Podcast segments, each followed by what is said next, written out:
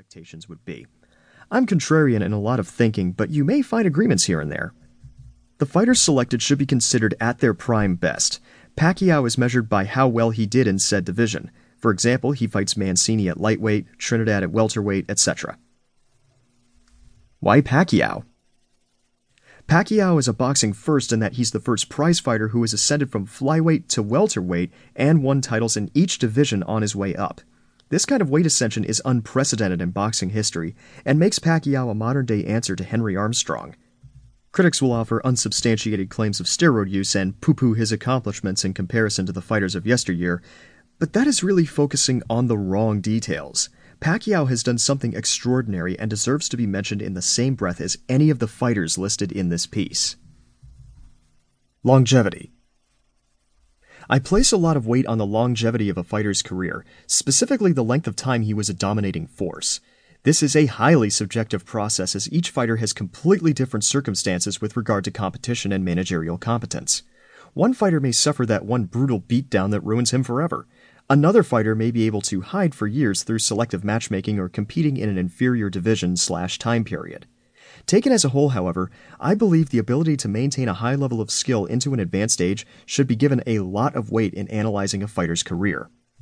A lot of the pound for pound greats of today, such as Pacquiao, Floyd Mayweather Jr., Juan Manuel Marquez, and Bernard Hopkins, are competing at an age in which they would have been long retired in previous decades.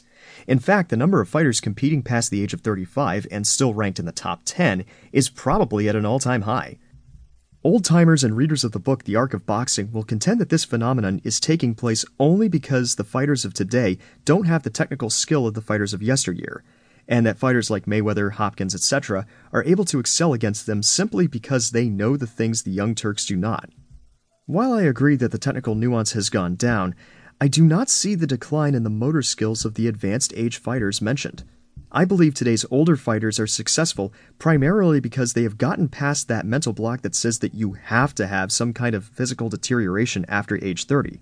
They're hitting the wall physically much later than fighters from prior decades because they have to believe they can. So there you have it.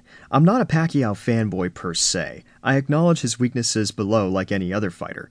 But you would have to be an absolute hater to not admire him for his rise from poverty to the top of the boxing world. As of this writing, he is 35 years old and still considered a pound for pound great, as well as being the biggest draw aside from Floyd Mayweather Jr. Given all of his strengths and weaknesses, here is how I see him being compared to the best fighters of the past 40 years who competed in the same weight classes.